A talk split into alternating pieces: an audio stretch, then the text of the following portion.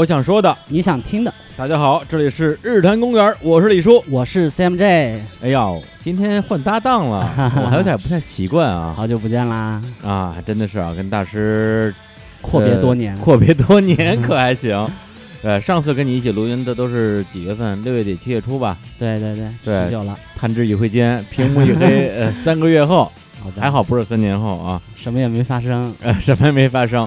对，然后呢，就是呃，CMJ 大师，我想应该不用做太多的介绍啊，嗯，很多听过李叔的呃节目的老听众肯定都知道啊，CMJ 啊，江湖人称大师，别再黑我了，就是最近不是生病嘛，然后，哎，就手抖，漫画也画不了了啊，真的呀？假的？只是懒而已，只是懒而已，吓我一跳，我说。画不了漫画了，那你你你你的你的人生的价值就只剩下在这做播客了。那没辙呀，所以我得跟李叔打好关系，对吧？听说他最近捯饬了一个公园，哎，什么公园？日坛公园。哎呦，好听吗？啊，还好还好还好，不是你喷我那会儿了。啊，节目上线就是第一期节目上线上线之前头天晚上，然后我说大师，我这明天就上线了，你有什么想说的吗？我想说你这名字起的不好，对啊，太烂了，这是。然后我告诉你名字，你名字起的不好的十大罪状，然后跟我说了半个小时。我说大哥，明天节目就上线了，你说现在跟我说的有有有用吗？咱能不说这个了吗？是啊，对。但是我能理解大师啊，爱之深责之切。嗯，对。一方面呢，就是又对我非常的不满意；一方面又屁颠屁颠的，呃，被我屁颠屁颠的追着。千里录音啊，千里送音，千里传音。我们现在是在深圳白石洲一个酒店啊，一个特别那个传统的这个陈旧陈旧的啊十十年历史的老酒店里边，然后架设了我们的调音台，我们姑且称为白石洲 Studio。嗯，对。然后首先我觉得录节目之前，先给大家通报一下你最近的一个近况吧，我相信很多人都比较关心啊。啊，大病是没有了，但是现在又有小病了。小病是什么病？小病懒病是吧？就是。一一干活的时候浑身疼，哎呦，那咱俩病友，我也有病友病友。然后还有一个病就是，一看微信就自己脑补已经回了，对对对，李叔气死了，就说你怎么从来不回我消息啊？对，而且而且有时候我跟你分享分享一个什么文章啊。之类的你不回也就算了，比如说我说大师，你明天几点钟到深圳？更不理我，然后关键得你还在另外一个群里跟我聊别的事儿。对啊，然后然后就是不回答我问题，给我气其实我觉得我已经回了，太不靠谱了，太不靠谱了啊！不，但但我觉得你一般来人来讲说说生了一场大病之后，肯定就会有一些啊很好的际遇，比如说突然之间什么爆发出灵感啊，这些大作啊出来。对你这三个月，我相信一定没有没有闲着。哎，赶紧把你的这个成果拿出来分享一下。哎，之前吧，哎，跟一个好朋友，然后叫 IC 嘛。哦，IC 老啊。I IC 也是我们的老朋友了。啊。然后我跟他不是去那个。呃，山里闭关嘛，然后闭了三天，最后就憋出一首歌来。你们俩不是闭关想剧本去了吗？对啊，然后什么也没发生，然后写了一首歌是吧？对，然后这个歌呢，我就想，哎，好久没出来了嘛，嗯嗯，对吧？然后先暖暖场，暖暖场是吧？献给大家，献献个丑啊！啊，然后唱完之后，下次就把它剪成片头曲，以后只要你出来就是这首歌是吧？对对对。是这样的，这首歌有个前提哈，啊，就是前提就是说，就是也是我和 IC 打交道之间才会有的梗。他就是特别讨厌一人，就是我每次特别呃兴奋的跟他分享一个新东西的时候，他就呃拿腔拿调跟我说：“这有什么呀？你见过什么呀？什么也没见过。我靠，哥们玩这个时候你，对吧？你都都是多少年前就对，都是我玩剩下的。嗯嗯，对。然后久而久之的话，他就不说这些了啊。”然后他就把你什么也没见过就 写成了歌，对，就写成了歌。只要我一跟他分享，他就 什么都没见过，或者说你说你都见过什么？好。我们三天闭关的成果，就是现在创作出来了第三首啊，三部曲，三部曲出来了。这首歌特别完整，真的呀！一首歌下来就来回来就一句话，真的呀，就特别这个节奏不好把握。我特别不想听，怎么样？要不要试试？但是我相信有很多的听众是非常愿意听的。对，虽然我接下来就已经耳朵想堵上了，但 但是要给你这么一个这个机会，割喉的机会，要不然你这 ICU 白进了，是吧？这就是你 ICU 出来的成果，我成果，我靠，我的人生感悟哈。对，来来来啊啊，开始了。来，你说你见过什么？你什么都没见过，什么都没见过。你说你都见过什么？你说你见过，你什么都没见过。什么都没见过，你见过什么？天上飞的，地上跑的，你通通都没见过。水里游的，土里钻的，也能吓你一哆嗦。你说你见过什么？你说你都见过什么？什么你都没见过，你说你见过什么？是不是很烦？什么玩意儿啊？这个 太屎了！这个，我觉得，我觉得大家现在已经掐了，我靠，听不下去。对这些节目，大家知道，就是就是就是这个水平的，就就就是范啊。嗯，不是，那这歌到底是你写的还是他写的？我们一块创作的。他起了个头，我觉得特别可以发挥，然后我就接着往下编。哦。对，但是我可能没有他诠释比较好啊。嗯。我想就是以后请他来唱一版啊，然后再加上什么。伴奏、配乐，对，就是就各种和声，然后以后就以后就是你的片头曲啊。好，就这么定了啊。行，好，那这个在大师的啊非常精彩的一个开场亮相之后，我们终于可以进入到这期节目的正题。哎，对，今天正题还有一个重重大事件要宣布。什么什么事儿？日坛公园啊啊！主播加盟，可以，新主播加盟是吧？对，然后热烈欢迎 CMJ 大师。呃，加盟日坛公园，成为我们的这个新的一位客座主播啊！以后我就赖着不走了啊！然后同时呢，再啰嗦两句，就是大家关注我们的各个平台，我们的微博日坛公园。其实我都还没来得及。我们的微信叫日坛公园 BB Park，以及我们的各个音频平台啊，其实我都懒得再说一遍了，因为基本上你能想得到的。音频播放平台我们全上了，行，那我们现在就进入正题啊。今天既然是这个大师来啊的这个江湖，大家都知道，大师平生呢有两个绝活，第一个就是唱歌，刚刚已经唱过，已经见识过了，这。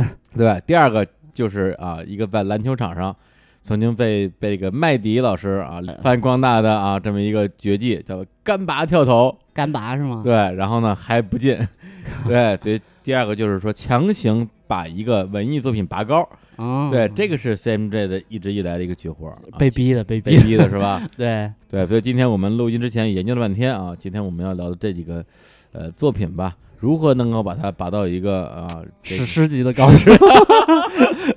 如何丧心病狂的，就是一本正经的拔高一个完全看不懂或者不咋地的东西？对 对对，嗯，对，所以今天我们的一个主题就是这样一个主题啊！我相信听到这儿，很多听众已经把耳机都摘下来了。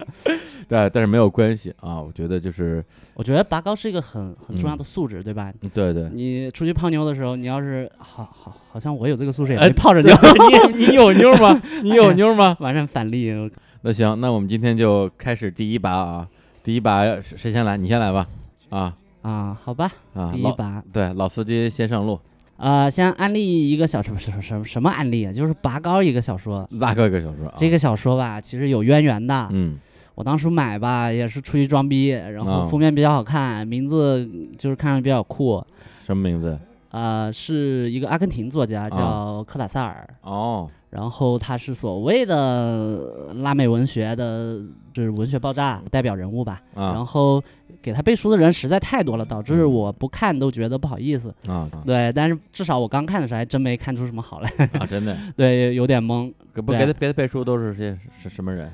啊，就比如马尔克斯啦，哎呦，著名的加加西亚马尔克斯老师，对，就《百年孤独》那位，对对，然后他是科塔塞尔脑残粉，就是完全完全追星追到到咖啡馆去，远远的就是眺望偶像的那个地步，然后还专门小莫呢，他是他是这种马尔克斯，哎，马尔克斯经常眺望偶像的，他之前到大学读过海明威，然后到墓墓地去看过福克纳，反正 就是一个对，是一个墓地都不放过啊，是。就是追星族嘛，然后然后他自己就特别推崇他。他小时候第一次看到那个科塔萨尔小时候，就觉得哎呀，我长大就就要就要当这样的作家啊，就是他那个科塔萨尔比那个要要应该是要大一点，岁数大一点啊。然后他还专门写了一篇文章，就是去啊，就是夸科塔萨尔，就是那篇文章好像叫呃，大家都喜欢的阿根廷人，对，大家可以网上看一下，反正就是觉得他非常好吧。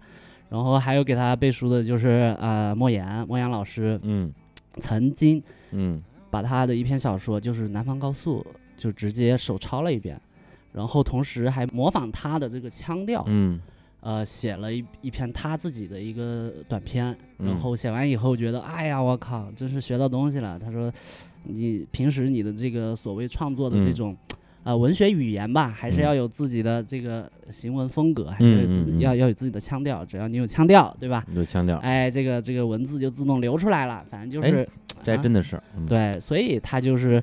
呃，总之就是有很多这样的人去夸他了，而且他好像跟那个博尔赫斯也有点什么啊，对，比较私密的关系啊。他们是师徒吧，就是有一点这种师徒的手把手啊。对，然后博尔赫斯也觉得就是博尔赫斯是诗还是图？诗诗啊。啊，对，就是他很年轻的时候就找博尔赫斯，然后拿自己的小说给博尔赫斯看，博尔赫斯两周以后把他推荐发表了，嗯，对，然后对他的这个呃就是短篇也是嗯。褒奖有加的，对，也就是刚刚你咱们说了这么多背景介绍，就是在说一件事儿，这个人不可能不牛逼，但是我们真没看出好来，就是他不牛逼，你也得说他牛逼，对，但是我们又不能。显得自己没看出好，哎，对，怎么办呢？我们就 强行拔一强行说他好，强行说他好，平地起波澜。嗯，还真的是，因为那个 CMJ 跟我说要的要说他的书这个之后啊，我专门看了他一本半吧短篇小说集，加在起也有个二三十个啊，这二三十个我都我都嗯，真是说实话，你要说一篇都不好，我觉得不至于吧，有两三篇我觉得还是不错的，对，但是绝大部分是就是那种有点。有点蒙圈儿，你知道吗？飞了，对，就看完之后觉得，嗯，说不清楚，就那种感觉。你 这个时候你应该啊，强行发动你的艺术感知力，是吧？对，然后深拔，深拔，来，你你给我，你给我，你给我，给我拔一个，拔一个。哎，拔之前我们也得知道他大概说什么内容才能拔，对不对？嗯，我们得大概讲一下他这个故事。嗯嗯。呃，接下来我们想聊的一个作品，就是收录在他的短篇集《万火归一》里的。我觉得“万火归一”这个名字特别特别屌，我特我当时也是被蒙蒙。万火归一，特别像一就那种必杀技之类的。对对对，就绝招了，然后感觉特别永恒哈。万火归一，哎，对，想了呀。封面设计的特别好看，然后我当时看到这一篇的时候，后我觉得可以强行解读一下。嗯，哪片是就就就是万火归一吗？正午的岛屿啊，正午岛屿，它是收录在里头的那片儿啊，怎么样？那你简单说说呗。那我说说啊，那行，我来说啊。呃，简单复述的话，就是有一个空乘吧，对，他不是那个飞行员啊，就你可以可以理解为空少什么之类的。男的，男的，男的啊，男的。然后呢，他就天天在飞机上飞嘛，工作。然后呢，每一次他都会路过，应该是什么太平洋之类的。他是希腊的一个小岛，它它那个航班是。是呃，罗马飞那个德黑兰的，这能记得住？对，我记得住，你这记得太好了。反正就是这个航班，每一次到中午的几几点的时候，十二点都会路过一个小岛，对。然后，而且只有那个时段可以看到那个岛。然后那个岛其实跟这个所谓的茫茫大海之中的很多小岛没有任何的区别，但是唯独他觉得，哎，这个岛就是对我来讲独一无二的、特别的，以至于只要到那个时间。他无论他在忙什么活儿，他都把这这这个活儿丢给别人，说：“哎，你再帮我弄一下，我来我去看岛。”到最后，就是他的同事都已经知道他有这么一个怪癖了，然后给他起个名叫“岛疯子”。然后只要到那个点儿，大家就自动帮他干活儿，然后去看岛去。然后呢，他就就是其实有点有点像那种中国的这种，比如说以前的志怪小说里边也描写过，就是有点有点吃了，嗯，对，就是有点吃人的那种感觉，对，就是。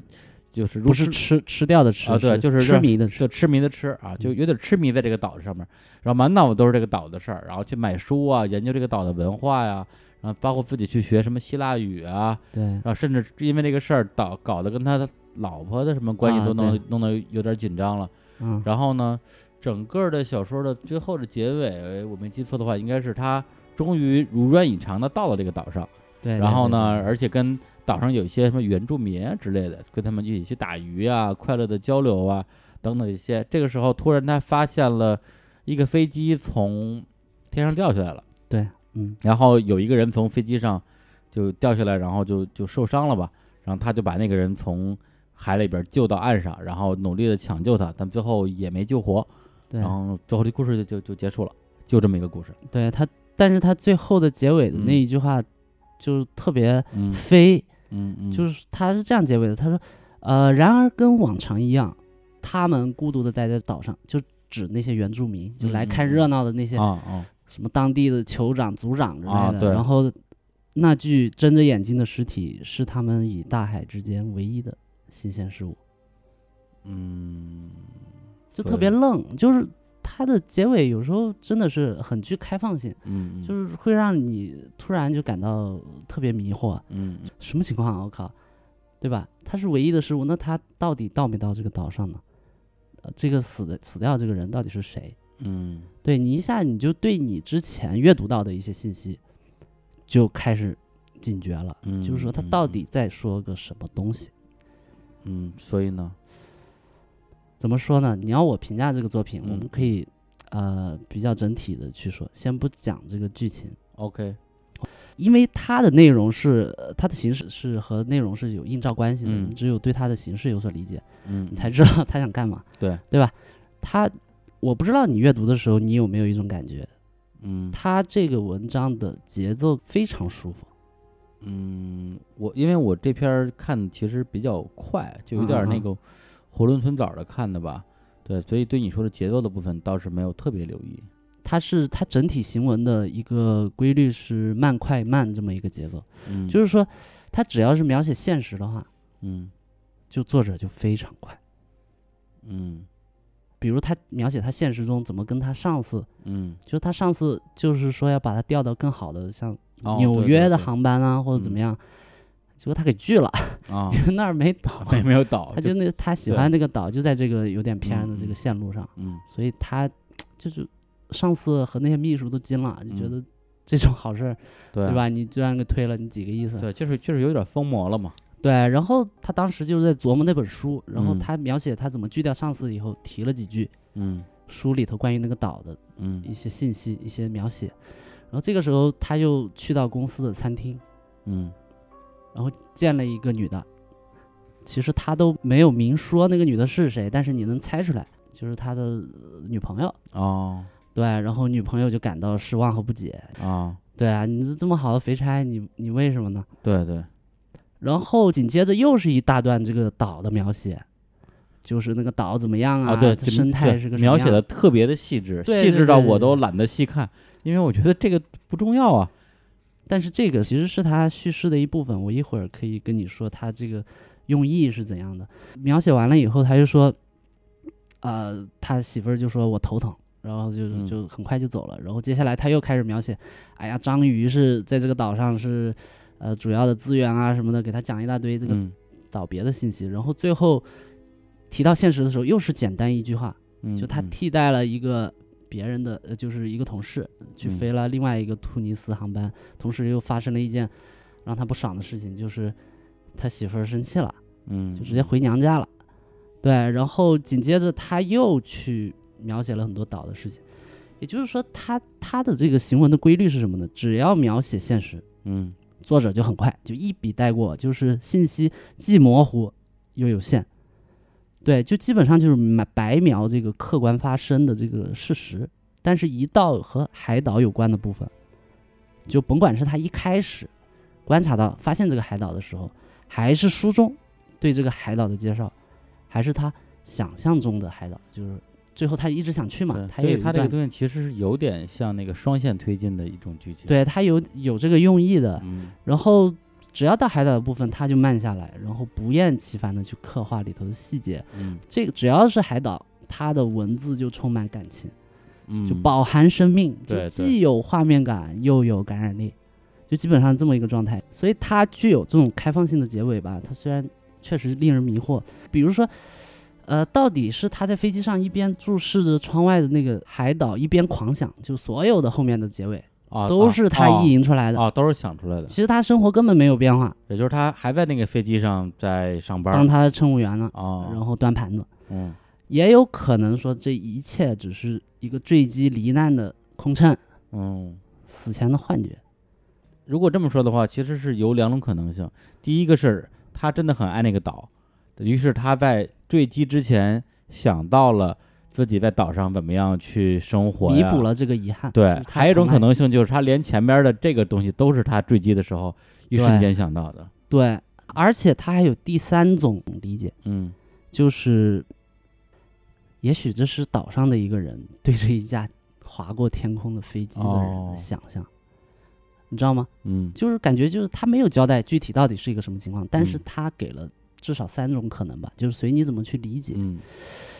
所以他为什么给你三种线索在这个结尾上呢？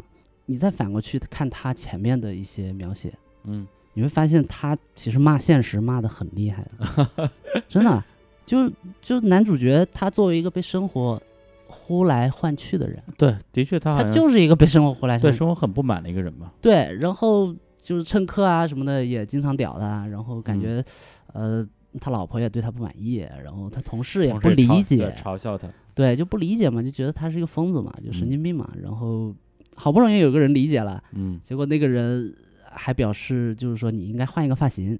然后我我们刚刚喝的那伏特加还不错，你知道吧？就没有就是深入的这种真正的跟人的沟通。他其实是他他很孤独，对他是一个活得相当疏离的和隔膜的这么一个状态。嗯，对他现实生活中充满了愚蠢和冷漠。他。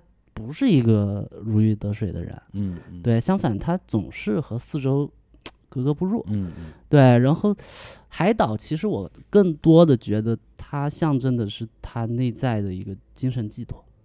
嗯，要这么说的话，那就如果咱们非要抽象的去分析这个小说的用意，就是不讨论它的技法呀和这个这个情节的话，那我觉得可以这样去抽象的去提炼出这样一个内核吧。对对对，至少它是你理解它就版本之一吧。你也可以，你可以试着这样去想。嗯，就比如说它，其实这个海岛其实它可以是任何东西。嗯，只要它能够带领他就是超越这种庸常的生活，嗯，就可以了。然后，只有在他每每周三次的正午时分，他在那个机尾的小窗往下看那个岛的时候，那个时候才是他真正的自己。只有那个时候是他自己。他当时用了一个很美丽的比喻了，嗯，就是说感觉玻璃的冰冷就像水族馆的边壁，其中有金色的海龟，因为那个岛它的外形有点像海龟。其实这篇作品有一点点像博尔赫斯的一个短片，那个是讲一个行刑的短片，就讲一个人，呃，要被人枪毙了，然后子弹打过来了或者怎么样，在他死前的一瞬间，他逃跑了，嗯。然后他挣脱了绳索，然后从桥下 跳下去，然后就就是历经了很很多困难吧。然后他艰难的，就是哎呀，还有人在那儿拿枪扫射他之类的。反正他总是逃脱了。嗯。但是其实他没有逃脱，他就是被打死的那一瞬间啊啊，想象一下想象，就是那一瞬间时间一下就变慢了，然后他的一生都被回顾了，以及他。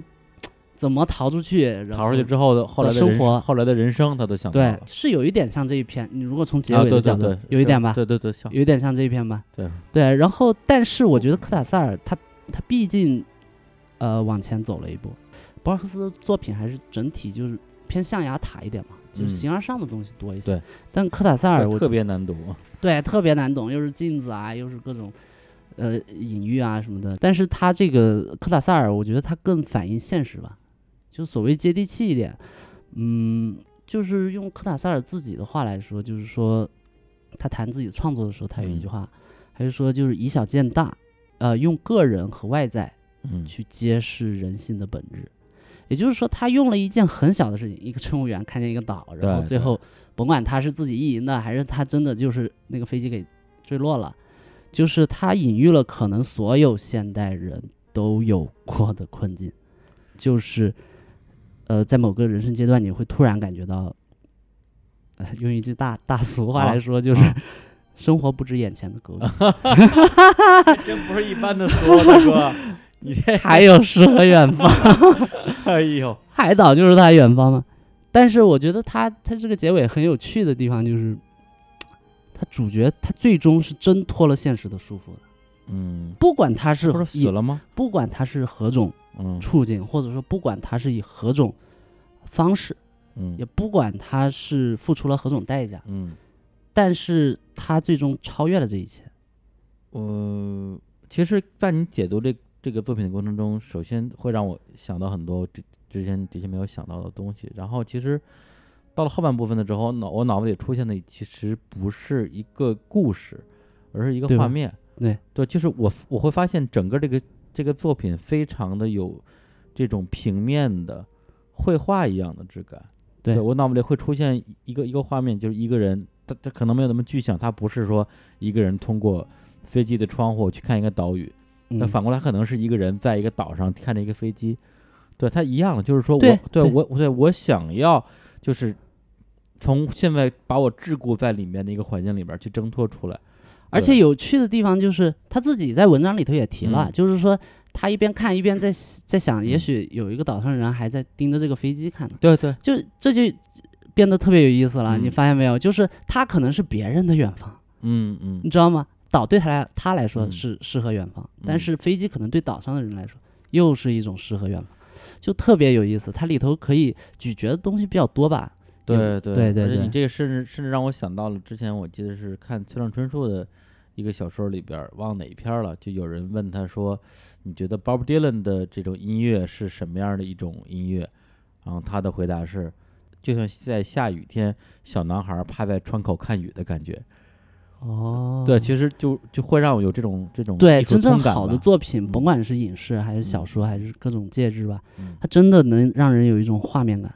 嗯，确实是这样的，就是有一个标志性的东西，高度涵盖了他的精神内核。嗯嗯，对，对鲍勃·迪伦来说，也许是看雨的小男孩，对，但是对他来说，可能是一个呃青年人，然后望着窗外的呃汪洋大海，然后上面有一个海龟形状的这么一个一个岛屿，对，星星点点的，上面有一些渔网啊，或者说灰色的房子。对，这个就是让我就是其实是这个作品让我真的深受感动哦，就是。你第一次看就很喜欢这个？说实话，还真没看懂。哎，哎呦，但是我又必须要看懂啊！对啊，你你不能跟我一个水平吧？对，就是那不跟李叔是吧？一丘之貉了，我得一丘之貉，我得强行提升，嗯嗯，强行拔高。对。对，所以刚才就是你拔高的成果是吧？对啊，怎么样？说实话，你刚开始说的时候，我觉得呃，其实有点扯，对，或者说你去做一种解读也就罢了，你还解读那么多出来，那我觉得作者肯定没有你想那么多。对，作者从那个坟墓里爬出来说：“你 你想多了，你想多了啊！”我最烦别人说我说我想多了啊？为什么呀？因为我老被女的这么说。你有点出息，太烦了，我靠！哎呀，行行，那那不吵了。反正刚才嗯，就是这段解读吧，我个人觉得还是挺有收获的。对，因为这个作品，说实话，如果没有咱们这个这种过度诠释的一个过程，对我来讲，它也就是一个半懂不懂的一个小短片而已。对对，然后通过这么的一个重新的呃，把它打散，或者说从不同的角度去看待的话，我觉得，哪怕人家作者就不是这么想的，但是我从这个想象过程中得到乐趣。对，我就像那个这个空乘一样，对啊，在想象之中，然后在海岛上裸奔，是对，然后跟那海岛上的姑娘聊天，然后姑娘跟我说：“你想多了。”我也很快乐，是吧？对啊，其实我们有时候看作品就是这样了，作品本身反倒不重要了，嗯，重要的是你在这个阅读的过程或者读解的过程中，你。重新认识了自己，嗯，你看我又开始拔了，哎呦，哎呦，找到自己这种放心话都说得出口，对呀，这完全百试不爽，你知道吗？大家记住啊，找到自己，嗯，好吧，好吧，自我认知，自我认知，自我认知，这个这个太牛了，这个太牛，好吧，那行，那我们这第一个作品就先说到这儿，然后呢，那就先来一首歌吧，然后一会儿这个下一趴啊，啊，我要。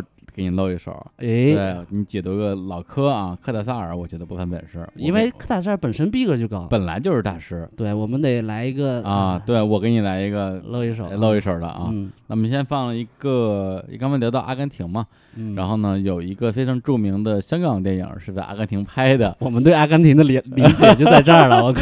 对，然后我跟大师都非常喜欢啊，我们俩曾经多少次。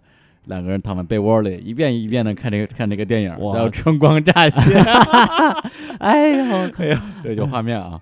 行，那那我们来放一下《春光乍泄》这个电影里边的一个电影原声吧，是我们很喜欢的一个曲子啊，这名字我也不记得了，大家就听吧。叫我们不如从头来过。行，那我们就重新来过吧。好。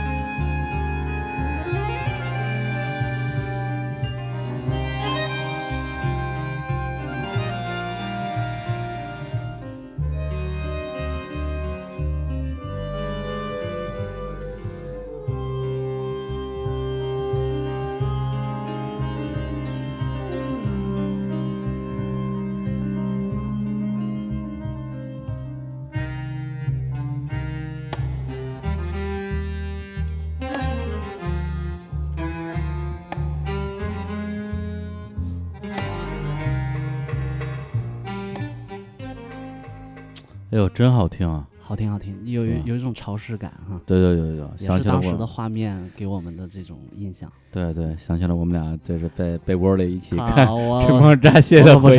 我 操！好吧，那行，那我就进入到这个啊李叔的拔高时间啊。嗯，看你的了。对他那个，他那个其实是在呃一个已经是世界上非常高的一个山峰上。对，为世界最高峰增高一米，添砖加瓦，添砖加瓦的一个事儿，那我就要平地起波澜，来一个。哎，平地起波澜，我觉得不不叫本事，我要盆地起波澜。盆地还行，盆地起波澜。好，对，因为我要讲的这个作品，对于很多的，嗯，怎么说，一些呃文艺青年吧。可能真的是一个这种文化盆地，或者是自己的一个认知盆地。嗯，只要一提到这个人的名字和他的作品，他就觉得哎呦，就是那种感觉。对，但是 恰恰是这么一个人的一个作品。你那个哎呦是牛还是刺？你觉得呢？对我都哎呦那种哎呦了。对，这如果是。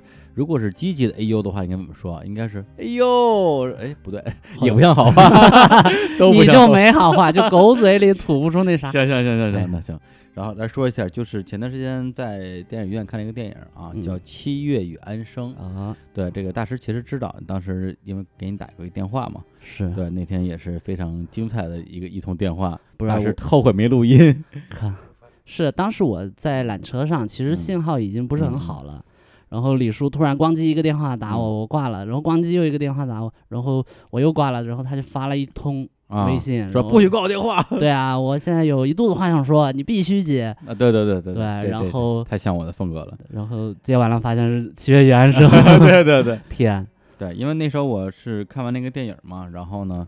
就给就特别就一肚子的东西想要去跟人一个人去分享或者倾诉什么之类，来告诉这个人我为什么这么喜欢这个电影。那我觉得大师肯定是最适合人选，因为啊你搞艺术的嘛，啊是吧？我有一些艺术上的一些这种想法，肯定跟他来分享，我觉得最有可能得到共鸣吧。因为我们以前经常这么干，就就老这么干啊。然后呢，呃，结果那个电话打过去之后，我记得当时怎么说的？我说大师，我看刚看了一个作品，我先不告诉你名字。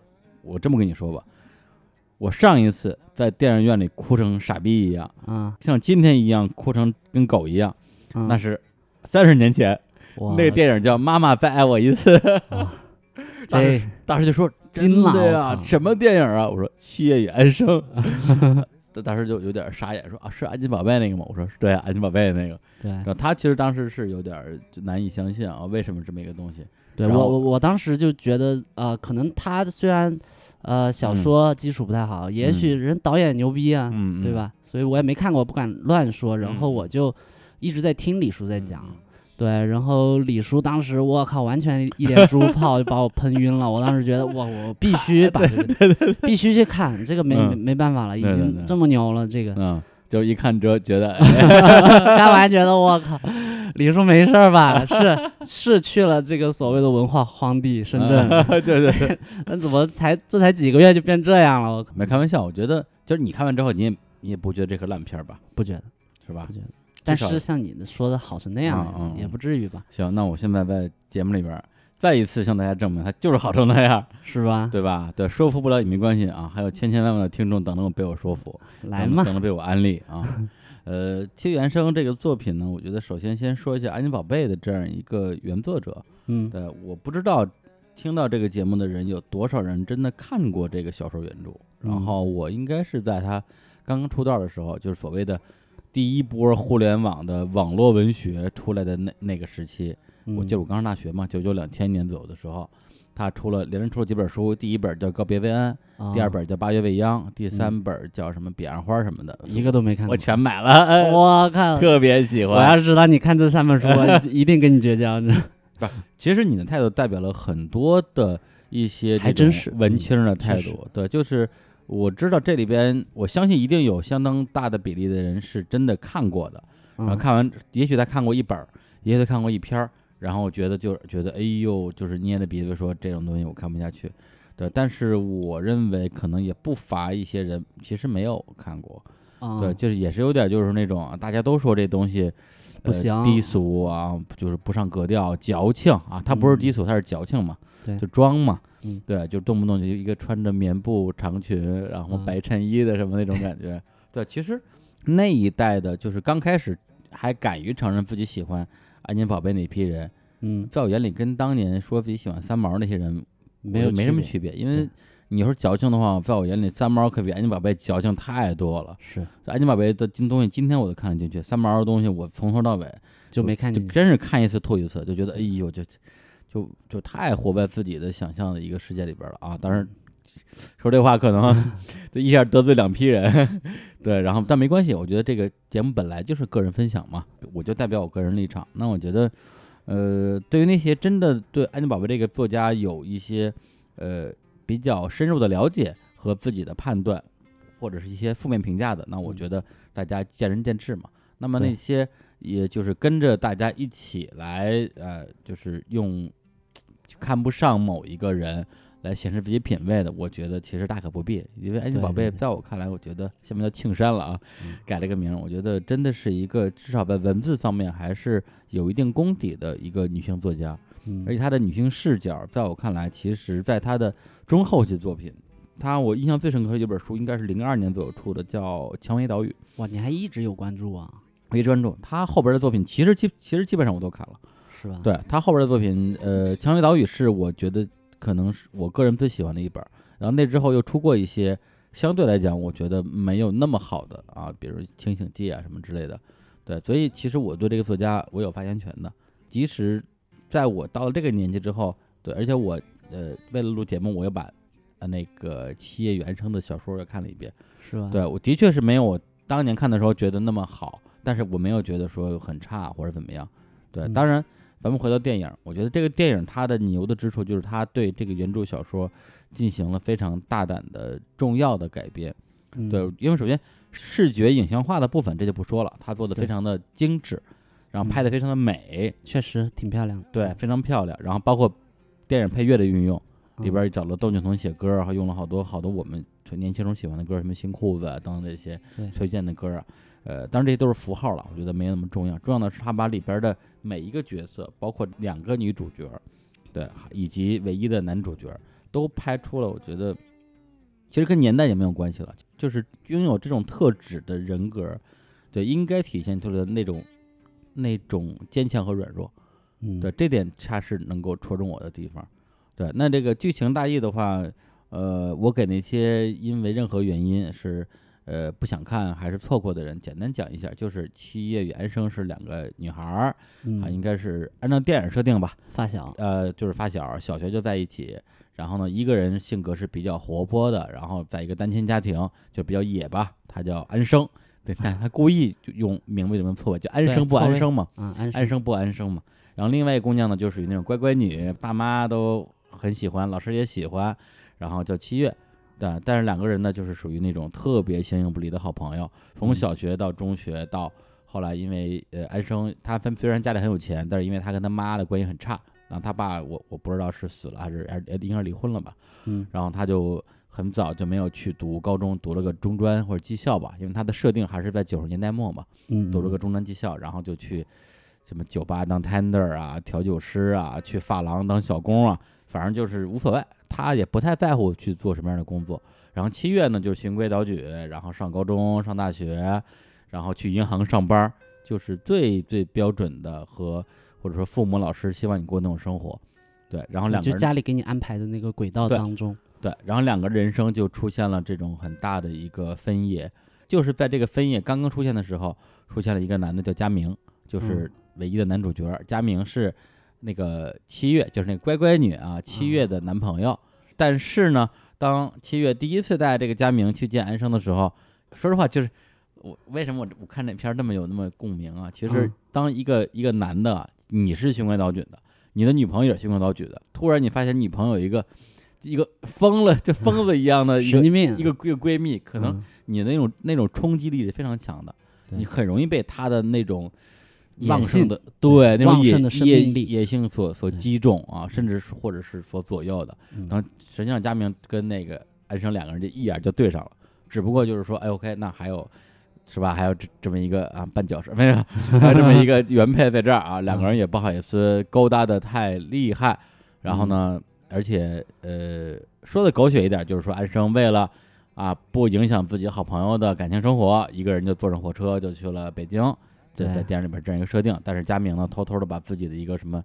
一个玉坠啊，就送给了这个远去的这个疯这个疯姑娘，这个野丫头，给了她一个罪证，对这个罪证，然后为了要日后抓包用啊，这是一个非常狗血的三角恋嘛，狗屁三角恋的故事，而且就是抢闺蜜男朋友这么 low 的事儿，有也能拍成电影，还有人看，还有人哭，真是有 病啊！对，但是到最后，他中间其实经过了很多的情节，包括安生他流浪了很多地方，然后做了很多的职业。啊，也去夜总会去跳什么艳舞啊，后来也去房产中介卖房啊，也也找过有钱的朋友去试图移民啊，对，甚至到最后，在电影的最后，他是过上了非常的体面的都市人的生活，对，你也看不出任何的那个他以前曾经走过的这么疯狂的痕迹，对，而这个七月的部分呢，反而是因为他后来也知道了，就是。自己的闺蜜和自己男朋友之间的这种情愫吧，然后她陷入了很大的一个一个痛苦。最后，她还是决定给自己男朋友一个机会，说：“那么我给你一个月时间，你一个月之之内回来，然后咱们就结婚。如果你要是不回来的话，那咱们就算了，就算了。因为在那之前，她其实已经去北京去找她男朋友，而且就在她男朋友的家里直接捉奸在床，差不多这个意思吧？啊，没有没有在床上，但是但是是在房间里面。嗯，OK，他们同居了。”对对，就是无论是因为任何的机缘巧合吧，反正就是的确住在一起，而且已经有过关系了。嗯，对，这个是大家都承认的一个事情。那 OK，在这个地方，他的小说的剧情推进跟电影就出现了分歧，是吧？完全的分歧。对，因为你可能小说你忘了，我简单说一下，小说的剧情是佳明回来了啊，两人顺利的举办了婚礼，然后顺利举办了婚礼之后，他们收到了一个消息，就是。这个安生给他们发消息说：“我怀孕了，孩子是佳明的。”嗯，然后这两个人说：“那那怎么办？那我们得帮他把孩子生下来。”然后俩人就然后就是狗血中的狗血。然后呢，然后孩子生下来了之后，这个安生就因为难产去世了。嗯，然后七月和佳明就把这孩子养大，给他起了一个名字叫什么安安什么之类的。然后因为他是觉得他是安生的一个转世嘛，随便一说。然后这两个人最后也没有再要小孩儿，故事结束了，就是平平淡结束。对，而电影你刚看看过，你知道后边是怎么安排的。嗯，对，就是还是那句话，如果大家很介意自己被剧透这件事的话，说到这儿你们就不要再听了，你们去看电影，看完之后再来听。对，不介意的人，那我来继续讲，就是说，结果在这个婚礼当天的时候，佳明跑路了，新郎不见了，然后就剩下七月一个人，就被所有的人嘲笑啊，或者是同情啊。然后他背负着这样的一个一个就是怨妇一样的命运，然后就辞掉了银行的工作，然后去了北京，然后去了北京又去找安生。他的理由是，就是他知道新郎会跑路，嗯，对他甚至故意要求新郎。他这里边呃，他牛逼之后，他有几个反转，嗯，对，这就是一个第一个重要的反，就是说大家都以为佳明虽然已经回了老家要跟他结婚，但是还是放不下。在新婚当天又跑路去找安生去了，实际上并没有，而是新娘在新婚前夜跟她的明天就要结婚的这个男朋友说：“你答应我一件事儿，明天婚礼你不许来，你不能出现。为什么？因为只有你逃婚，我才能彻底结束掉我现在的这种生活。对，对我才能离开呃被人安排了一辈子的我的一生。那我想过的什么样的生活呢？就是安生那样的生活，那个才是我真正想过的生活。”对这个东西，而且他，他前面埋了很多的伏笔，来证明他骨子里本身就是一个很叛逆的人。对，这可能也许是他接近那个安生的原因。没错，就他代替了他，没错，去做那些事情。对对对对对，所以他就又回到北京去找安生，然后两个人再见面的时候，其实那个男人已经不重要了。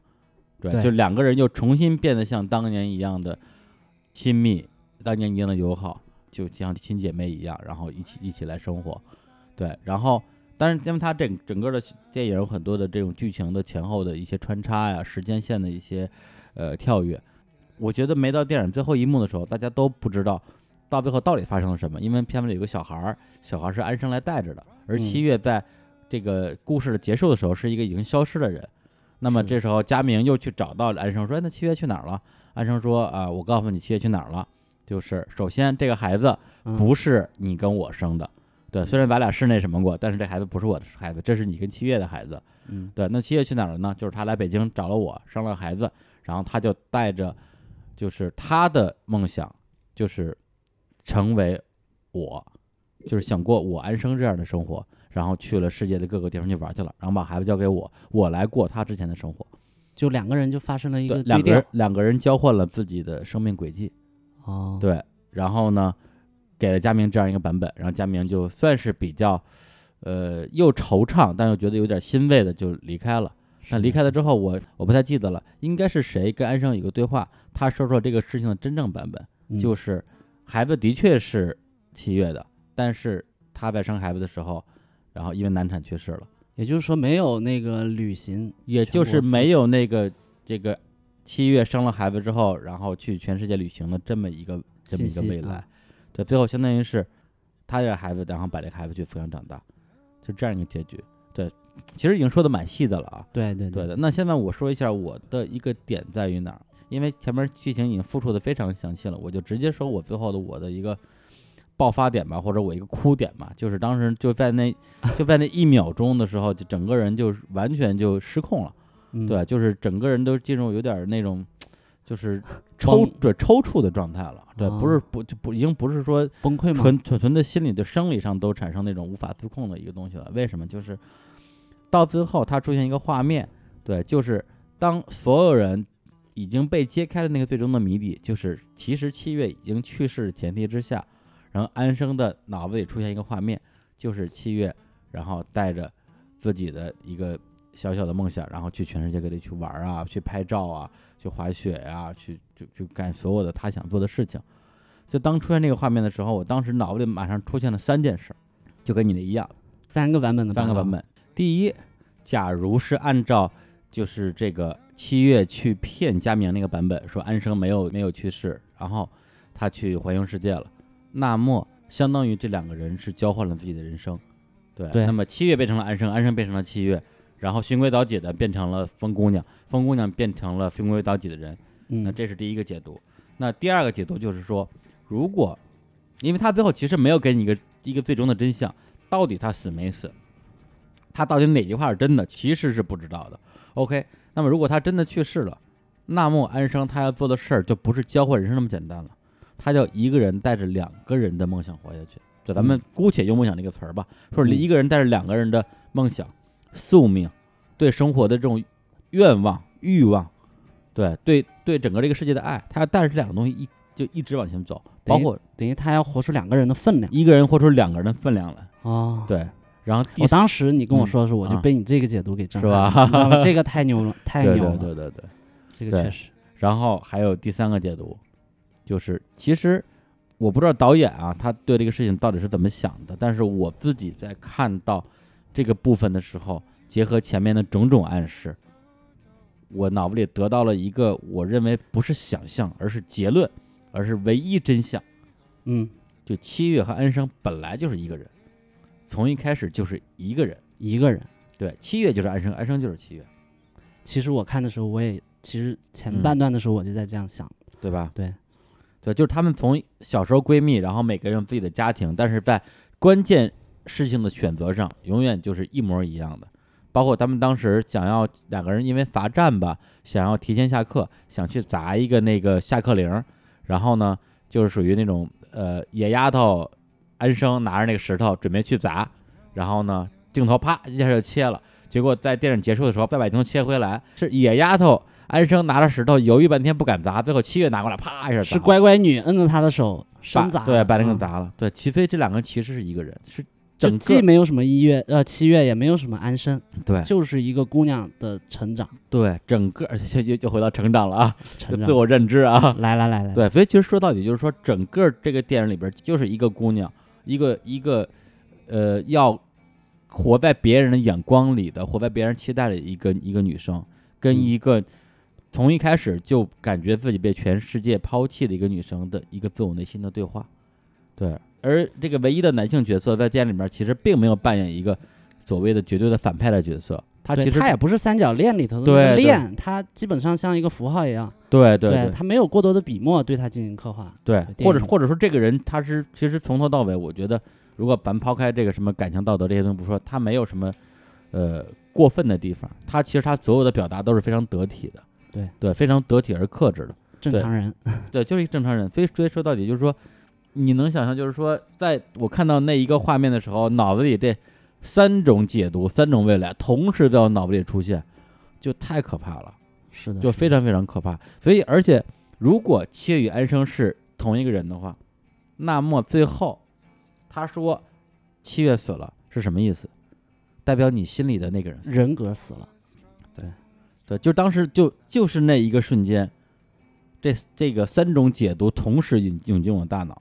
那时候我当时就一下就，就真是就就哭晕过去了，就是一记猛拳直接对对对 K.O. 直接 K.O. 我不知道就是其他的人啊，就没有看过这个片儿之后，呃，有跟我类似的一种冲击的，对，而且冲击冲击的点跟我是不是一样？但是我真的是在那一刻，我觉得自己自己好像就是被一个大手抓起来丢到一个什么地方的那种那种感觉。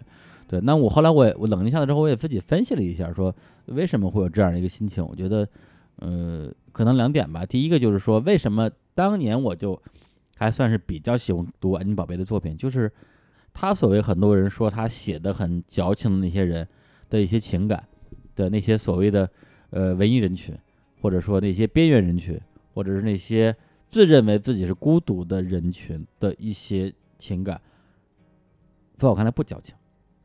对，我觉得这个世界上就是有些人本来就是会孤独的，他们而且他们本来就是会在就会在拥挤的人群之中觉得孤独的，对，不是说你没人理你才孤独，对，所以这个东西其实我觉得从九九年到现在二零一六年，对这种情感在我的整个的一个情感体系里边始终是有这个部分的，就是我跟他是可以产生这种共鸣的，对，所以你不觉得他是在故意无病呻吟？对对，我不觉得无病呻吟。那你想想，这个世界上有多少人因为抑郁症选择结束自己的生命，那你说他们都是无病呻吟吗？你说他们都是矫情吗？对，对吧？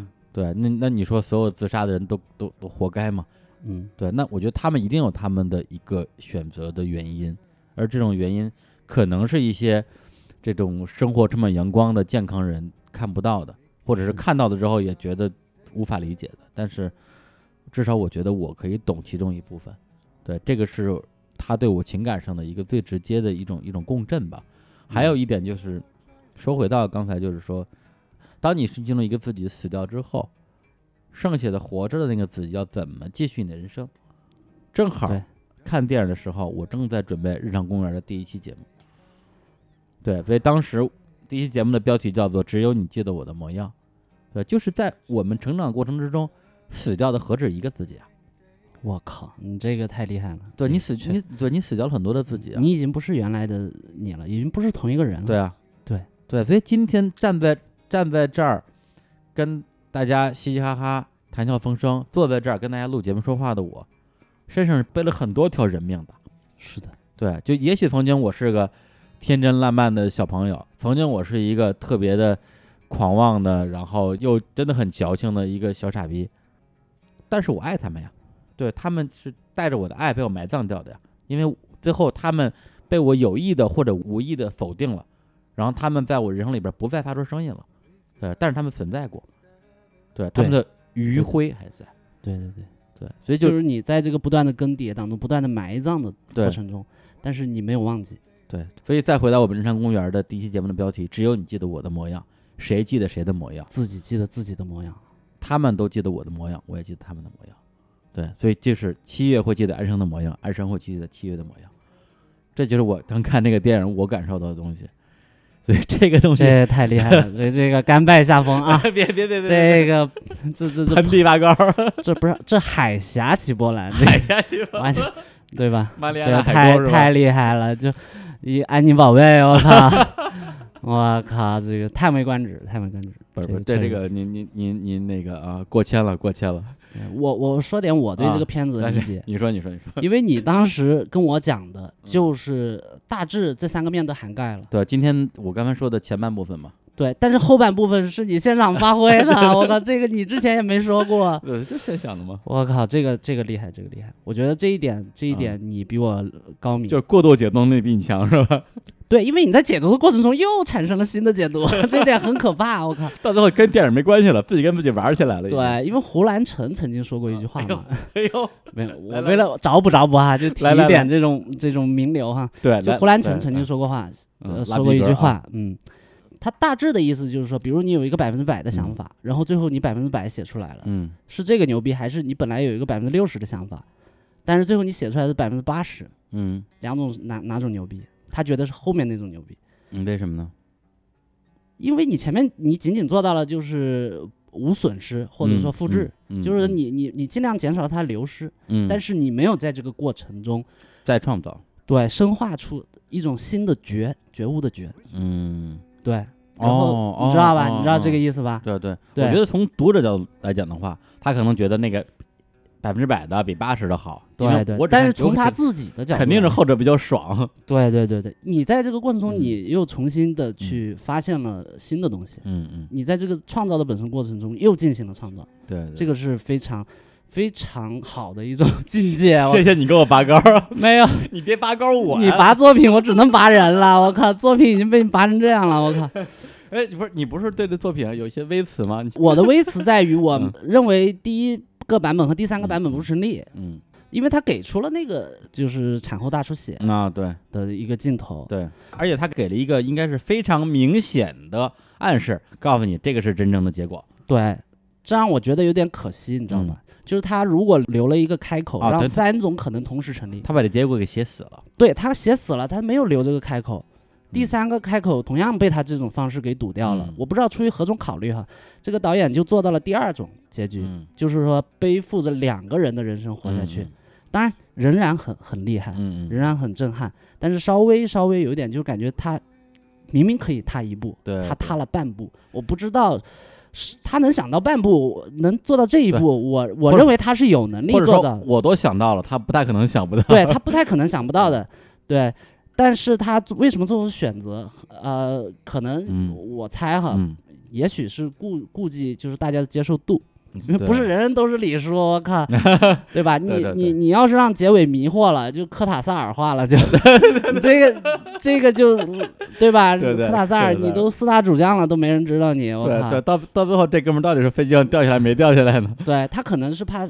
呃，可能市场啊，或者说观众不能接受，也受到一些制片人的压力，或者说怎么样，可能有一些客观原因哈。我们评价一个电影，通常我们就说，确实也是，就只能要作品说话。而且他其实已经，其实已经够复杂的了，他他已经连续好几次反转了。等于你把它真的做成一个一个搏击搏击俱乐部化了，那是很可怕的。这中国就对吧？这个受众他能不能接受呢？我觉得这个他可能也有这方面的顾虑。是我记得那个片儿当时呃看片会比较早的时候，我朋友圈里有人先看了，然后说我今天看了《七月原声》，这即将是今年中国第二好的电影。当时大家的重点都都在问说那第一好是谁？第一好谁呀？但是当时我就有点被吓到了，因为那个人本身我觉得是一个审美各方面还不错的一个人，他居然会把这片子排这么高。我就非常好奇，对，但如果说这个片子在结尾上真的敢做出那样一个开放式的尝试那他就牛大发了。那这个片儿，我觉得至少在我这儿就彻底封神了。是的，真的是这样，就稍微有一点遗憾吧。其次就是在细节上，我个人觉得有些地方不是很可信。嗯，就比如我比较反感的就是车祸，嗯，生孩子 和死。怎么着？你对对我们这生老病死有有什么？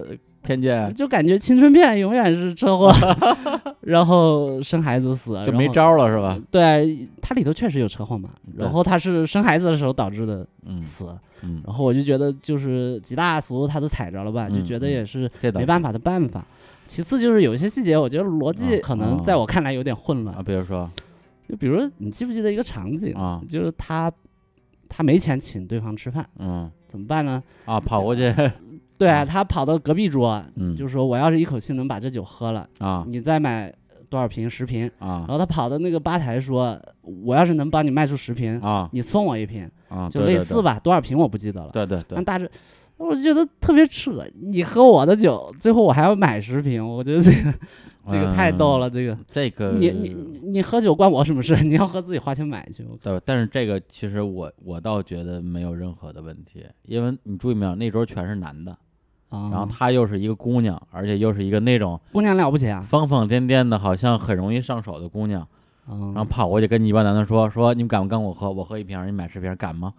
这几个男的在这儿肯定要面子呀，就不说别。如果我在那儿，我肯定说 赌了，我赌了。对，就就就愿赌服输，你明白吧？行吧，哪怕就最后这个没问题，哪怕十瓶酒我买了，最后这姑娘喝喝多了，然后是吧？我捡个尸体我也值。捡个尸体还行。要开玩笑，开玩笑啊。嗯，而且还有一个比较遗憾的就是，嗯，他虽然整个片子拍的很精美哈，我只能用精美这个词，但是他并没有给我留下那种画面，他基本上他的视听是只是在叙事，嗯，而他没有超越叙事本身，你就没有让你印象深刻的瞬这种瞬间瞬间，面，确实没有。你仔细能能想一个能代表他整个作品的，可能就最后一个画面比较像了，就是一个人走向一一个塔。嗯，然后一个大远景，你看不清是谁。嗯，那个人可能是七月，也可能是安生，可能是你自己。嗯，可能最后那个画面还比较接近这种意象。嗯，你说这个的话，我承认，我觉得这个片子如果是作为一个商业片儿，我觉得它的叙事绝对是合格的。啊，对对对，我觉得接近于无懈可击吧。但如果作为一个我希望它是的那种，呃，你说是有一点文艺的这种成分的电影，嗯，有它的留白的部分。稍微对，的确是比较少的。而且你留白的时候，你应该用画面说话，嗯，不应该用文本或者说用里头话外音什么之类的东西。嗯，但是如果你要说这个片子有什么瞬间让我印象特别深刻的话，我倒是有一个可以稍微分享一下啊。嗯，呃，是哪段戏呢？就是在他们俩应该是上高中的那个时候。然后有一次，这个安生啊，就是他相当于跟自己的母亲吵架，然后离家出走了，然后自己租了一个特别破的那种地下室吧，就是我上我我我上大学也住那种地下室，就是脏乱差呗。然后邻居连洗手间都没有的那种。对，邻居都是那种奇怪的人。对，就是我上学住地下室，旁边好多住都是小姐什么之类的。嗯。然后他这个民工啊啊的民工应该住不起地下室，民工都是直接住在那个工棚里边的。嗯。对，然后呢？呃，但是安生还是特别高兴的，邀请七月说去来来去我们家玩吧。啊，我终于有一个地儿可以招呼你了。对对对对，一直以来你都是招呼我的。对，就是这句话。因为呃，安生经常就是不想回自己家，然后就去七月他们家蹭吃蹭喝蹭住。啊，终于有一天你可以来我这儿住了。然后两个人就两个姑娘躺在一个被窝里，而且这儿跟着我插一句，这个片子我觉得为什么好，就是它虽然是在讲两个姑娘之间的这种爱，就是爱到就是我连男朋友都可以跟你分享，或者是爱到。我不愿意把男朋友跟你分享，但是我依然不恨你，或者说我在恨你同时依然很爱你，就这种东西，我觉得是非常。我知道你说什么了，我知道你说什么了，嗯。然后与此同时，他没有我认为没有打任何的这种，比如说同性之间的那种什么，就是什么暧昧的元暧昧的元素啊，没有以这个为噱头，就没有打这个 CP 牌，我觉得这个是非常非常难得的。嗯，对，让大家提醒我们，女性之间除了同性恋情之外，也有这种，就是两个人都是直的，同时彼此之间又相互依赖，然后又相互欣赏，然后又各种，就是一种很难写到不违和，确实很难。没错，没错。然后呢，就这段戏，后来呢，俩人就在一个被窝里躺着睡着了，然后睡睡觉，然后就跟我跟 family 就是在被窝里 看那个《冲锋战线》一样，跟你看咱俩连连咱俩都没有办法不打 CP 牌，都要卖点腐，是录录个电台而已，对，来吸引流量，人家可以容易吗？人家就可以不打张牌，对，所以咱俩是没品，对，太 low 了，太 low 了啊！然后呢，呃，这个七月啊。突然说：“哎，我要上厕所。”那安生说：“那你在这上呗。”然后掏了一个尿盆出来，嗯，然后这个七月就尿了。然后这段戏我觉得特别好。我靠！你铺垫这么多就说这？我靠！说完了。哎呦！不是不是，跟着我，我给你拔个高啊！啊啊啊啊啊！嗯，对，这个这可以拔高，这个都行。你看啊，不是怎么拔呀？七月去安生家里住没有问题。然后有一个人想撒尿，就尿了。没有问题。为什么撒尿的人是七月，不是安生？你有想过这个问题？首先，拍电影就跟你们画漫画一样，这段戏你不拍，它不会有。而且这段戏在小说是没有的，是导演生加出来的。他为什么要加这么一段戏出来？嗯，他可能有他的用意，一定是他用意的。那如果说我来解读的话，很简单，在这个电影里边，安生代表的是一种狂野、一种自由、一种肆无忌惮，而七月代表的是。循规蹈矩，代表的是小心翼翼，代表的是所有人眼中的完美女孩。那你能想象一个完美女孩突然之间就脱了裤子，在一个那个尿盆上，然后就大声放尿啊？这是 用小 S 的话就大声放尿，而且那个那个，而且它特别自然，对，特别没有很尴尬或者嫌哎呦脏啊，或者说怎么样？对对对，完全没有。然后那个声音在那么大的电影里面，在电影院里面在回响。对这个东西其实。第一个是我，首先我得我得承对男性听众，是有这种正当壮年的 男性听众还是很有冲击力的。壮年跟你没关系，你你不要一边说一边 一边指着自己。然后另一方面的话，他其实是在代表，其实你们认为乖乖女的这个女生，对，她在这些可能对于很多女生都会比比较羞涩的地方是非常落落大方的，对，她根本不是你以为的那个人。这个点当时是给我很重要的触动的。对，就当时我马上就就我认为我我我该到这个点了，对，然后再加上呢，撒尿这个事儿吧，对，听女生撒尿这个事儿，哎呦不是不是，就差不多这个意思啊。对我来讲也有一个小小的个人回忆啊，这个躲到女厕所里头，那是另外一个故事了。故事真多，开玩笑。然后呢，就是在很多年前，我觉得也差不多小十年之前了。有一次我去一个内蒙古的一个音乐节。啊，去玩儿。当时我作为媒体要邀请出席，然后呢，但是我是我没坐飞机，坐大巴去的。就在大巴上认识一姑娘，然后呢，呃，她好像还是我应该是我一个朋友的朋友，对，但我们俩也是第一次见面，反正就一路闲聊呗，就聊到那个草原，看了音乐节。后来发现她没地儿，她没地儿住，因为她那个城市非常小，她没有那么强的接待能力。从来这个城市没有来过这么多人。然后我算了算音乐节的人数，然后我，然后再想想这个城市本身有多少人，我就。说你今天晚上没戏了，你肯定没有地儿住，对，因为他一共才多少个宾馆，对，但是他又不能去我那儿住，因为我们那个是标间儿，我那屋里还有另外一个男的跟我一起住。我说那你去我那儿也不合适，这样吧，我我帮你找房吧。晚上都几点了？一点多，我我陪着他在那个城市大街上转了两百多圈，就一家一家旅，那时候也没有移动互联网，什也没有智能手机，什么都没有，只能一家一家敲门，生敲，对，生敲门，您这儿还有房吗？最后找到了一个。亮了一点点昏黄灯光，写着可能旅店、旅社两个字的一个，其实就一就是一个小平房，对，就是一个老乡啊。我估计那个旅店那那俩字的牌子，没准都今天刚立起来的。说那我这儿还有地儿，你住吧，反正也便宜，一晚上可能我估计有一百块钱吧，可能都没有。但是那时候能我就睡就不错了。后来那我说那那怎么着？那那那你住这儿吧。我那姑娘说那我害怕呀，是吧？而且你像这老乡就一个大叔嘛。对，也不知道好人坏人。我一个姑娘住在这儿，肯定是不安全的。那要不然你陪我住？好看吗？那当然，我要是不好看，他就想太多了。你想太多了是吧？想太多。对，好看，非常好看。然后我说：“哎呦，关键时刻怎能腿软是吧？关键时刻该上就上。对，不不是 一对危难时刻显身手。好吧。对，然后我说：那这当仁不让嘛？那那不就陪你睡一觉嘛？嗯，小事儿。然后后来我说：那那那咱俩就就就就那个洗洗睡吧。他说。我要尿尿，我说，哎呀，那我陪我陪你找厕所去呗，因为他那时候晚上已经没有没有任何灯了，然后呢，就是呃，去厕所的话，那路非常非常长，而一路反正坑坑洼洼吧，也没有任何路灯。那时候我们还在用什么诺基亚之类的手机，只能用那个那种手机，微弱的那个微弱的手电的那个功能，对，有没有都不一定。后来我说，那我陪你去厕所呗。他说，要不然算了。对，他说他因为当时。我们进屋的时候，那个老乡拿出来了一个尿盆儿，说晚上你要上厕所就在这儿上啊，外边什么反正又又冷又不安全之类的。他说那要不然我就跟这儿解决吧。哎呀，哎呀，吞李叔吞了一口口水是几个意思？是，对，回忆起回忆起往事，我就啊一阵忧伤啊。然后这个时候姑娘跟我说一句话：“出去。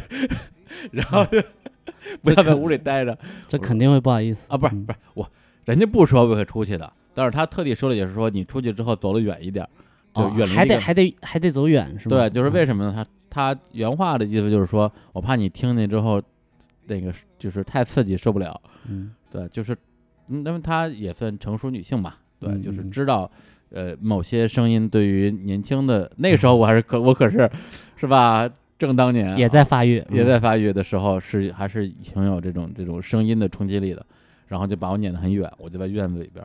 对，说到这儿的话呢，这个这个故事突然要要要有一些通感出来了，就是说，到此为止，这个故事只是一个引子，是一个一个引子。真正让我对这个细节永生难忘的，不在于我在院子里听见了什么，还是没听到什么，在于在于在院子里等的时候，因为万籁寂静，就一点声音都没有，就一点光都没有，嗯的情况之下，而且那地方也没有污染，我看到了满天的繁星。然后还有，我能非常非常清晰听到风吹过来的声音，对，就是风声在耳畔，然后撩动我头发的声音，我都能听得见，就是那种感觉。然后在那一瞬间，我莫名其妙的跟宇宙连起来了，在就觉得我融入天地了。对，因为其实我之前我曾经去，也曾经过去去户外玩啊什么的，呃，也在那些荒郊野岭啊待过，待过，偶尔也找到过类似的感觉，就是说，哦，原来我。终于发现我是自然的一部分，就有点说回归自然那种感觉。但是就就那一次，真的是就是突然之间就觉觉得自己整个所有的细胞、所有的脉搏、所有的神经，都是跟那个周遭万物是连通的。所以当时那种冲击，直接就让我跪地上了。这你是人跪地上？我是真的跪地上了。我我我不知道为什么，因为我本身我又我我也没什么信仰，对我也不信任何东西。当时我觉得不行，我就是。给我的那种那种冲击和那种压力，让我觉得我就不能站着，我必须得跪下来来感谢这一刻的那种感受。对，把地上真是跪了，太羡慕了！你居然有这一刻连上了顿悟啊！对对，就就是那种感觉。然后对见之后，我真的还是双手合十，然后其实我也不知道双手合十什么意思，就是表示了一下我对这个瞬间的敬意。对，然后与此同时。姑娘还在屋里撒尿，还没尿完。哎，你之后还有类似的感受吗？嗯，还碰到过这个这种这样的这样类似的感觉，可能我有印象的，可能一共有个两三次吧。但是那次应该是最强烈的一次。对，到现在我也说不清楚那姑娘在里边尿尿，跟我在外边跟宇宙连跟宇宙连 WiFi 之间有什么关系。但是，呃，但是这这个故事跟这电影其实也没什么关系啊。对，但是说到了，我就想到这个点。所以，当。电影里出现那个画面的时候，我突然之间我就哎，连 WiFi 连 WiFi，就是啊，就是那种感觉。对，对你刚才说的那个让我想起了，就是岩井俊二的那个有一个处女作吧，叫《烟烟花》啊，烟花啊，他九九几年的作品。对，应该是他三十岁接的一活儿啊啊，一活儿啊。对，其实是一个伪命题作文。嗯，但是他讲的是一个。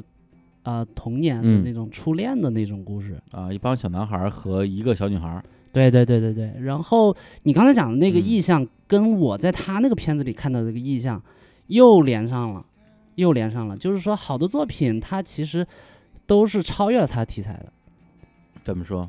因为在那个片子里，虽然是讲的是初恋，但是里头有很多特别呃，就是纯真的画面吧，就比如呃两个人在没有人的游泳池里嬉戏，大夜晚的，一就是那个小男孩嘛和那个小小小女孩，对，然后比如操场上，嗯，呃两个特别小的孩子的身影跑过，嗯嗯，或者呃在那个荒地里，嗯嗯，一群小男孩，嗯，然后朝着一个是灯塔吧，灯塔对去走，然后在那呼喊。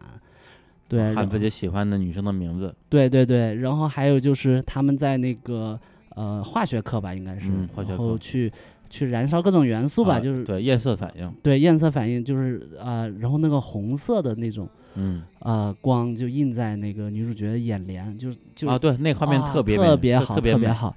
甚至你觉得那时候情节不是最重要的，不是画面是最重要的，这个画面本身就是他要告诉你的东西。对对对，这就是我觉得可能安生稍微嗯是就是这部作品稍微可惜的地方，可惜了。跟跟那个跟那个烟花比的话，对对对，就是这方面吧。我只是说这个小小局部上面，他可能就是要是他能把这这一招也带上，对对，那他就牛逼大发了。就就确实，然后还有一个画面是他们两个在那个是火车站吧，嗯，对吧？他不是那个小男孩带那小姑娘。啊，当时小姑娘带小男孩，对，当时小姑娘也是因为跟他妈关系不好，然后他要离家出走。你看，对，跟安生一样嘛，来了，离家出走，然后拎着一个箱子，然后呢就约一个小男孩去看烟火。结果小男孩出来之后说：“看什么烟火？走，跟我去东京。”他们的年龄是大概也就是上初一吧。对，小男孩傻了，说：“懵了，去东京干嘛去？说去东京我养你。”然后，然后男生说：“那那你那你你是要离家出走吗？”他说：“这不是离家出走，这个是私奔。”然后小男孩说：“私奔？那你的意思是说我们要一起死是吗？” 他说：“那叫殉情。”是的，是的，特别二。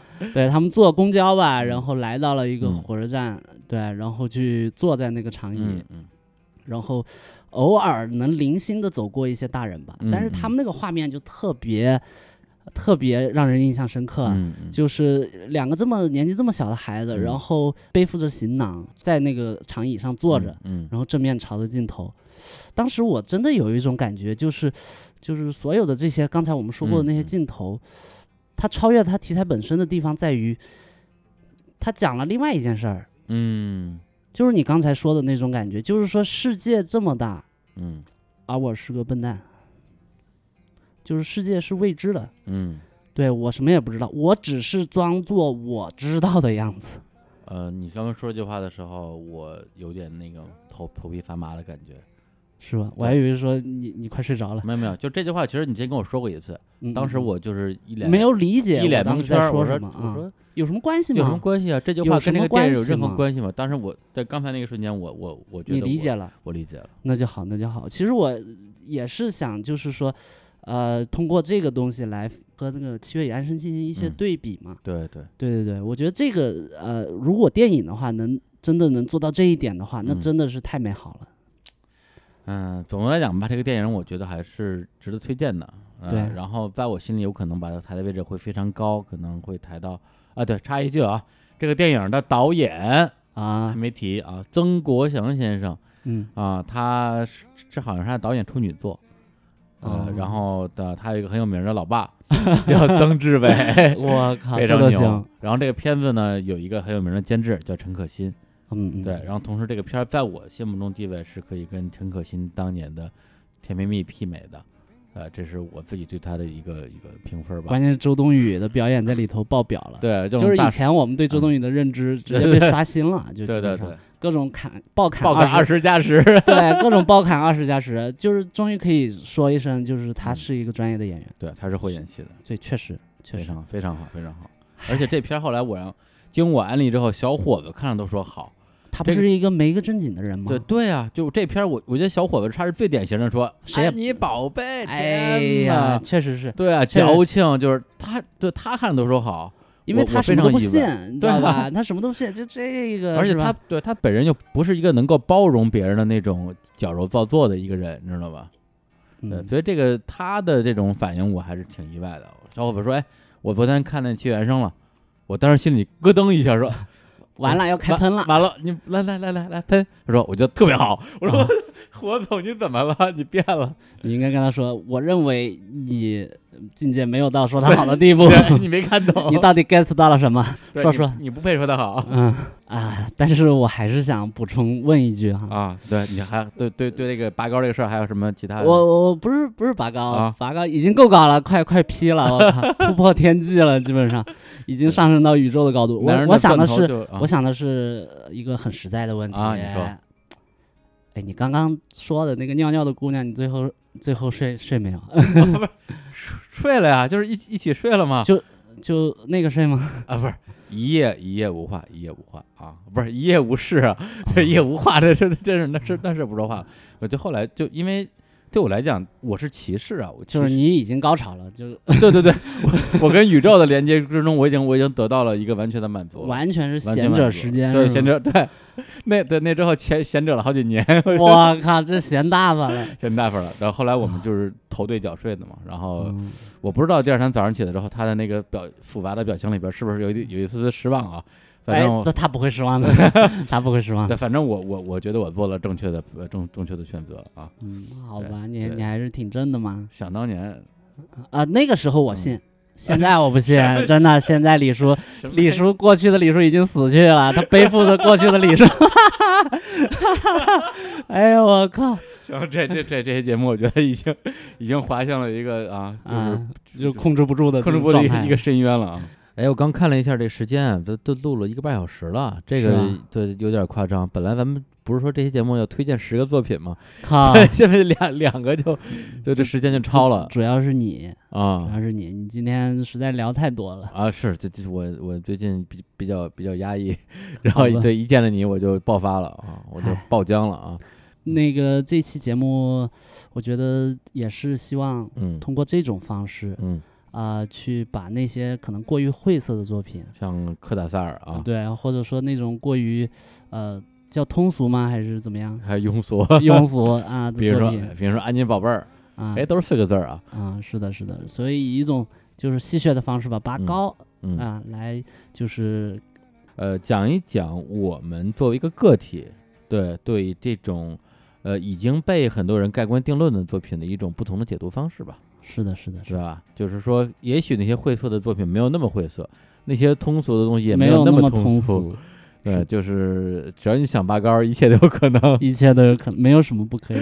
对，基本上讲这样一个东西。好，然后我跟大师其实还有挺多的东西想跟大家一起分享的，但是的确是时间问题。那我们呃，可能之后还会再继续录很多这样的节目。然后呢，我相信这一期节目有很多。已经等待了 CMJ 很久的这个听众也会听完之后啊，有种啊意犹未尽的感觉，风头都被你抢了。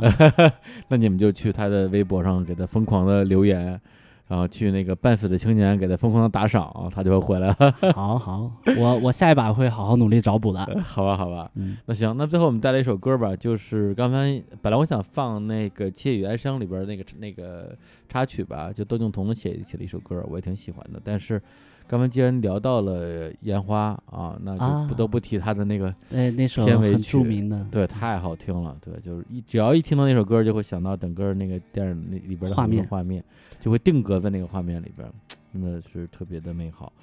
行，那我们最后就来放这样一首歌来结束这一期节目，然后也非常的感谢大师啊。千里昭昭，千里昭世纪大电砖，世纪大电砖，完全是大电砖。对，跑到深圳来给我电砖啊，非常感动。然后我们下次会再重新挑几个我们呃这段时间看的作品，跟大家一起来分享。好，好，那最后就跟这首歌里边结束这期的节目，跟大家说再见。好，OK，拜拜，拜拜。